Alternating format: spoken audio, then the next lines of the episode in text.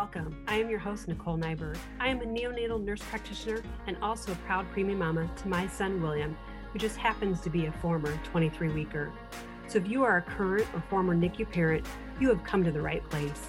I have been exactly where you are, and I know what you're going through. We will be discussing all things related to the neonatal intensive care unit for preterm and term infants, as well as some of the emotions and struggles parents endure along the way in the NICU and beyond. So tune in and get ready to become educated and empowered. This is the Empowering NICU Parents Podcast. While I make every effort to broadcast correct and up to date information, medicine is constantly evolving and advancing, and I continue to learn new things each day. Every NICU baby and their journey is different, and every institution varies in their practices as well. So please, always consult your obstetrician and your infant's physician for any medical issues or concerns. I am presenting from my personal experience and knowledge. My opinions do not represent that of my employers.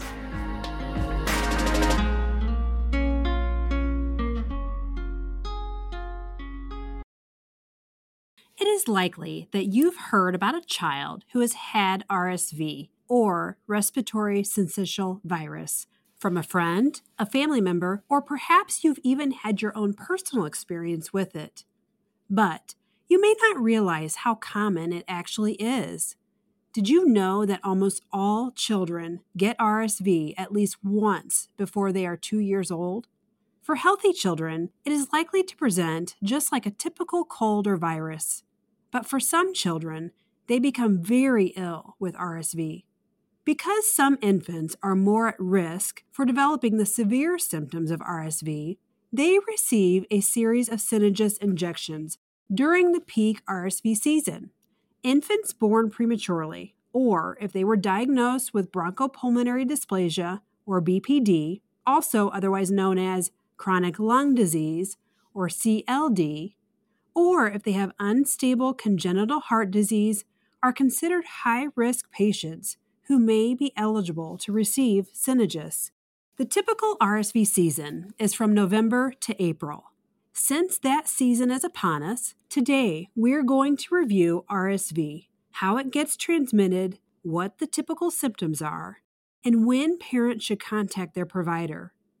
We will also take a closer look at Synagis, what exactly it is, the current inclusion criteria so you know if your infant will be likely to receive it, how often it should be given, the typical length of treatment, and signs and symptoms parents should watch for that may be indicative of an allergic reaction.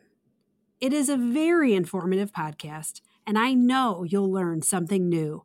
So keep listening as we review RSV in infants and children as well as the recommendations for Synagis.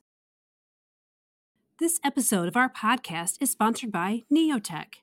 Neotech manufactures innovative medical products developed specifically for newborns and patients in the NICU and PICU. With their goal to make a difference in the quality of treatment for infants, they also strongly consider the impact of their products on parents and clinicians. As a NICU clinician, I understand the importance of safe and effective suction equipment for infants and children, and Neotech does as well with their patented USA made products.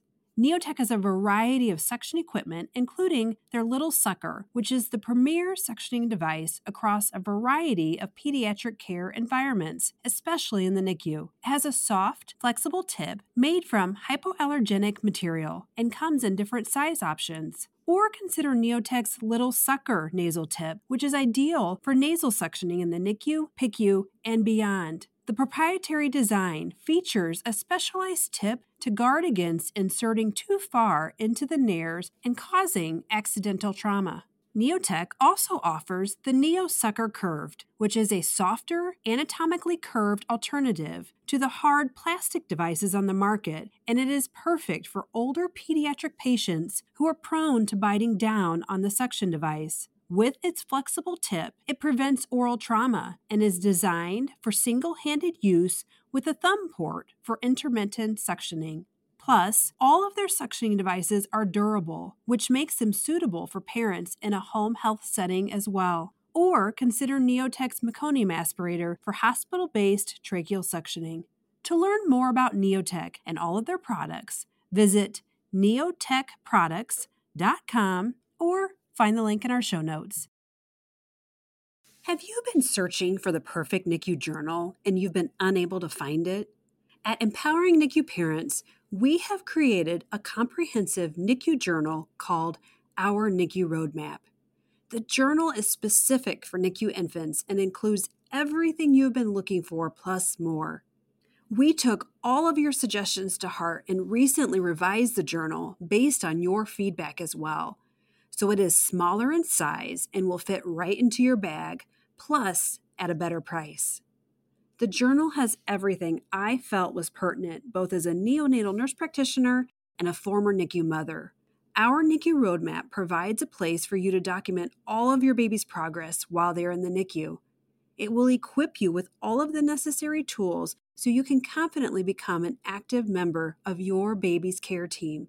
We have included educational resources to help you understand the NICU journey better including, but not limited to, a detailed glossary that covers terms and abbreviations common to the NICU, and a NICU image to help you understand equipment commonly used in the NICU.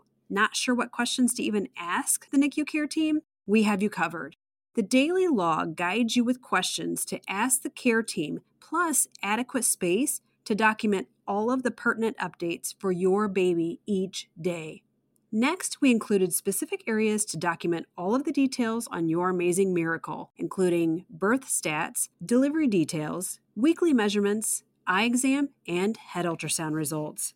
We also included a separate full journal section in the back to help you document and process all of your feelings and emotions throughout the journey. In our journal, you will find everything you need plus the finite details you have not even thought of yet. I promise you will look back on this and be amazed by your little one and all of their achievements, and it will be such a great keepsake. Go and grab your copy of our NICU Roadmap now on Amazon. Or if you are interested in buying in bulk at a discounted price for your hospital or organization, head to empoweringnicuparents.com forward slash NICU Journal to contact us and see additional details and images of our journal, or find the link in the show notes. Now back to the episode. October is actually RSV Awareness Month, and because we are now approaching the peak season, I think it's important to review RSV. Respiratory syncytial virus, or RSV, was initially discovered in 1956 and subsequently has been recognized as one of the most common causes of childhood illness. It is a large, enveloped, non segmented, negative strand RNA paramyxovirus. So, what does all that mean? Basically, it is a virus that causes respiratory illness that typically involves the nose, throat, and lungs. Now, humans are the only source of infection, and RSV is spread by respiratory secretions droplets can actually survive on environmental surfaces for hours and for a half hour or more on our hands. For children, their initial infection typically occurs during their first year of life, although reinfection throughout their lifetime is quite common. RSV is a leading cause of bronchiolitis, pneumonia, and severe lower respiratory tract disease in children less than two years of age, especially in preterm or immunocompromised infants. According to the CDC, or Centers for Disease Control and Prevention, one to two out of every 100 children younger than six months of age with RSV infection may need to be hospitalized. And per Gomella et al., RSV is associated with up to 120,000 pediatric hospitalizations each year in the United States, or 1 to 3% of children in the first 12 months of life. The hospitalization rates are highest amongst children that are less than six months old at 2%, and premature infants less than a year old at 6.4%. Children that require hospitalization may require oxygen, sometimes intubation, and or mechanical ventilation for respiratory support. Most children improve with supportive care and are discharged within a few days. But sadly, for other children, the course is more severe and can actually be fatal at times. As I mentioned, the peak season for RSV is typically in the late fall and runs through the early spring months, with the highest activity in February. But regional variations do exist in different parts of the country. Some communities in the southern part of the United States, like in Florida, tend to experience the earliest onset of RSV and may see cases as early as July. Following the masking and social distancing guidelines in March of 2020 and attempts to prevent the spread of the novel coronavirus, the number of RSV infections in the United States dramatically decreased. RSV cases remained low through the traditional 2020 to 2021 fall winter season. But after those safety measures relaxed, there was a noted increase in the number of cases in the spring of 2021. The number of cases at that time were more similar to a typical fall winter season, yet they also continued throughout the spring, summer, and fall as well during that year. The atypical interseasonal spike also correlated with an increase in emergency department visits and hospitalizations for infants and children. At that time, the American Academy of Pediatrics, or AAP, recognized the importance of flexible approaches and management of RSV, including early initiation of Synagis prior to the typical fall onset. The CDC also released a health advisory at that time recommending broader RSV testing in patients who presented with acute respiratory symptoms. The CDC continues to monitor RSV activity in the United States in collaboration with state and county health departments, as well as commercial and clinical laboratories. Now, there are some risk factors that place certain infants and children at an increased risk of developing severe RSV. The main risk factors include infants less than six months of age, premature infants born prior to 35 weeks gestation, infants with underlying lung disease like BPD, infants less than two years of age with heart disease, infants with school age siblings, infants who attend daycare, infants who have a family history of asthma, infants with regular exposure to secondhand smoke or air pollution, multiple birth babies, male children, immunocompromised patients, infants who did not receive any breast milk or those who received less than a month of breast milk, and infants who share a bedroom with others. Additionally, the risk is increased with peak RSV season immunodeficiency from fall to the end of spring, as well as high altitude, it also increases the risk of RSV hospitalizations and children with Down syndrome or those with neuromuscular disorders who have difficulty swallowing or clearing mucus are also at an increased risk for severe RSV disease. As I mentioned, RSV is transmitted by direct or close contact with contaminated secretions the inoculation of the virus occurs in the nasopharyngeal or ocular mucous membranes after contact with the virus containing secretions. The virus actually replicates in the nasopharynx and spreads then to the small bronchiolar epithelium or tissues. Next, the virus extends to the alveolar cells in the lungs. Now, with RSV, symptoms typically appear two to eight days after contact. According to the CDC, people infected with RSV are usually contagious for three to eight days.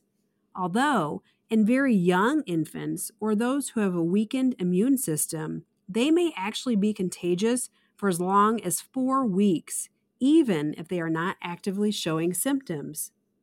As I mentioned, the virus typically begins in the nasopharynx, which results in congestion and a runny nose. Within the first two to five days, it may progress to the lower respiratory tract and progress to a cough, labored breathing, and possibly wheezing. Lethargy or a lack of energy, irritability, and a decreased appetite with poor feeding are also commonly present in infants as well. A fever of 100.4 or higher may also be present, but it does not always occur with RSV. Apnea, or pauses in breathing, is the presenting symptom in approximately 20% of infants hospitalized with RSV. Sadly, it is the apneic episodes that may be the cause of sudden, unexpected deaths. Fortunately, most children recover from RSV at home with supportive care. But, as I said, for some, their symptoms may progressively worsen. It is extremely important for parents to pay close attention and to call their child's provider if their child's breathing becomes fast, their nostrils begin to flare, they notice head bobbing with their breathing, or grunting with their breathing, wheezing, or an increased work of breathing, and absolutely if they notice that their child is having apneic episodes or pauses in breathing. As a parent, if you're unsure how to identify if your child has increased work of breathing, here are some things to look for. As I previously stated, look for their head to bob up and down with their breathing. Look at your child's ribs without a shirt on and watch to see if there is any additional pulling through or underneath their ribs. Also, you can look up at their neck area and notice or see if the skin is getting pulled in with their breathing. If your child displays any of the aforementioned symptoms, or they become dehydrated and have fewer than one wet diaper every eight hours, or if they are becoming apneic and have pauses in their breathing, they become gray or blue around their mouth, on their tongue, or their skin, or if you notice significant decreases in their activity or alertness, please call your pediatrician or 911 right away. You may be wondering how the medical professionals know whether your child has RSV versus a common cold. Well, there are a couple of laboratory tests that are available to confirm an RSV infection. A rapid diagnosis is made by PCR testing of respiratory secretions. Additionally, a viral culture can be done, but it may take one to five days to get the results. Now, if your child is diagnosed with RSV and stable enough to remain at home, it is recommended to use supportive care as you would with any other cold or virus. Consider gentle suctioning as needed with the use of normal saline and a cool mist humidifier to help break up the mucus. It is important to ensure that your child remains hydrated. And just know that it is likely that they will not eat as much and may feed more slowly due to their difficulty breathing. So consider suctioning your baby's nose prior to the feeding to assist with their breathing. And to assist with any fevers, you can give your child Tylenol, or if they are older than six months, ibuprofen is an option. If your child requires hospitalization, Treatment is mostly supportive with hydration, supplemental oxygen, nasal continuous positive airway pressure, otherwise known as CPAP, or mechanical ventilation if needed. One of the main things I wanted to discuss today was some of the ways to prevent RSV. Palivizumab or Synagis is a monoclonal antibody recommended by the AAP to be administered to high risk infants and young children. Synagis is a humanized RSV antibody that has been approved by the FDA. It is given intramuscularly in children younger than two years of age and helps provide passive immunity against RSV by binding the RSV envelope fusion protein on the surface of the virus and blocking critical steps in the membrane fusion process. Synagis also prevents cell to cell fusion of RSV infected cells. The dose of Synagis is 15 milligrams per kilogram, and the AAP recommends five consecutive monthly doses starting in October or November and given every 28 or 30 days during the RSV season. With five consecutive doses, it provides serum levels associated with protection for six months through the length of the typical RSV season. it is very important to stay on the schedule your infant is started on. The Synagis Company has put together a really nice graph or calendar so parents can clearly see when their infant's next dose is due for both the 28 day and the 30 day dosing schedule. You can find it by going to empoweringnicuparents.com forward slash Synagis or S Y N A G I S, or find the link in our show notes. Synagis is not given to every infant, only those who are at high risk for severe RSV disease.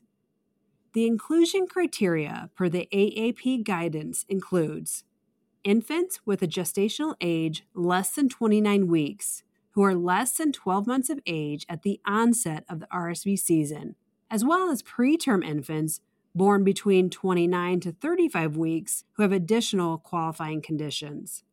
Infants with chronic lung disease of prematurity who are less than 12 months of age at the onset of the RSV season, or those with CLD who are less than 24 months of age at the onset of the RSV season and still require supplemental oxygen, chronic systemic corticosteroid therapy, or diuretic therapy within six months of the RSV season onset. Infants with hemodynamically significant congenital heart disease who are less than 12 months of age and meet specific criteria at the onset of the RSV season. Any infant undergoing cardiopulmonary bypass during the RSV season who are less than 24 months of age at the onset of the RSV season infants with anatomic pulmonary abnormalities and neuromuscular disorders that impair the ability to clear secretions from the upper airway who are less than 12 months of age at the onset of the RSV season. Infants who will be profoundly immunocompromised during the RSV season who are less than 24 months of age at the onset of the RSV season infants with cystic fibrosis, and clinical evidence of either chronic lung disease of prematurity or nutritional compromise who are less than 12 months of age at the onset of the RSV season.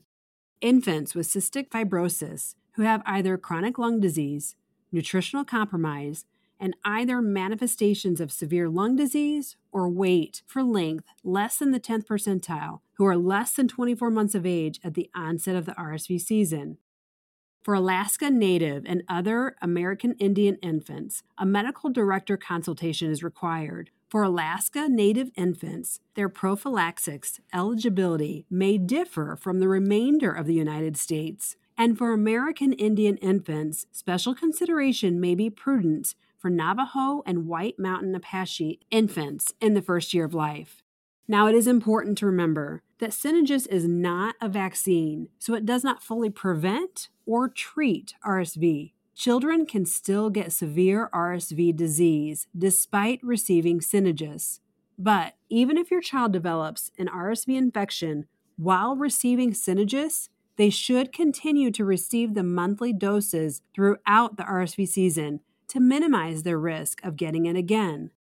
Although Synagis does help protect children from RSV, it is important to mention that there are possible side effects, including a severe rash, hives or itchy skin, swelling of the lips, tongue, throat, or face, difficult, rapid, or regular breathing, bluish color of the skin, lips, or under the fingernails, muscle weakness or floppiness, and or unresponsiveness. Please tell your child's healthcare provider about any side effects that your child experiences or call 911 if there is a life threatening side effect. Also, please report suspected adverse reactions by calling 1 866 773 5274, or you can find that number in our show notes. Lastly, as we enter into RSV season, I think it's also important to review some very basic preventative measures we can all take, but that are especially important if you have a baby at risk for developing severe RSV disease. Wash your hands often and teach your children to wash their hands as well, especially if you have school aged children. Make sure when they get home from school that they're washing their hands well before they interact with their siblings. Keep your hands away from your face.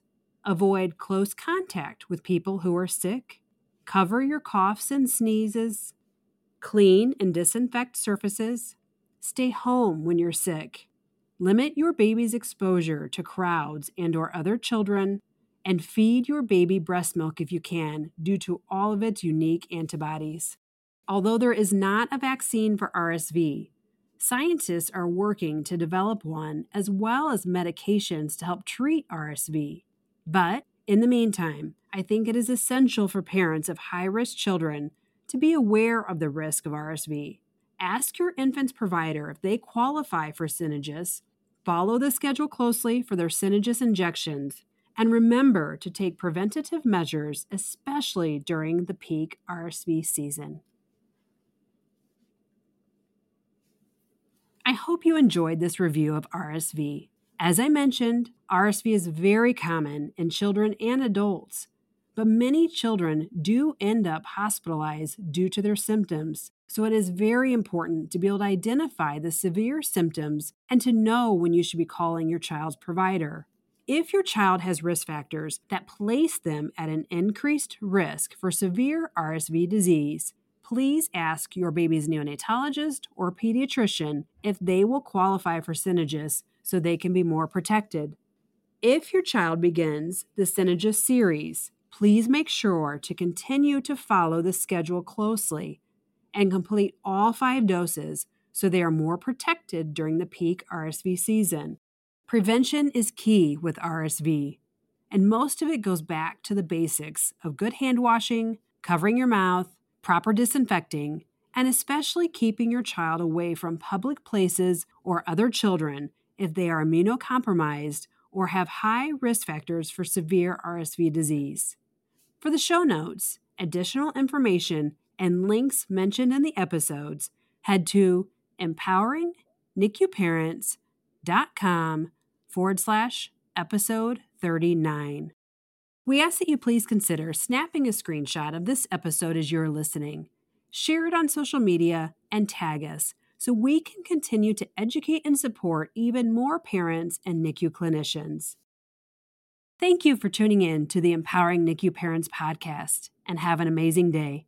Remember, once empowered with knowledge, you have the ability to change the course. Thank you for tuning in to another episode of the Empowering NICU Parents podcast. For the show notes and any links mentioned in the episode, head to empoweringnicuparents.com. I would love to hear more from you on the topics you want to hear, so make sure you let me know in the comments section please take a moment to subscribe to our podcast so you never miss an episode and consider leaving a rating. Five stars would be awesome so we can help other NICU families. Remember, if you have any questions or concerns with your NICU baby, please consult their medical care team. Until next time, friends, bye.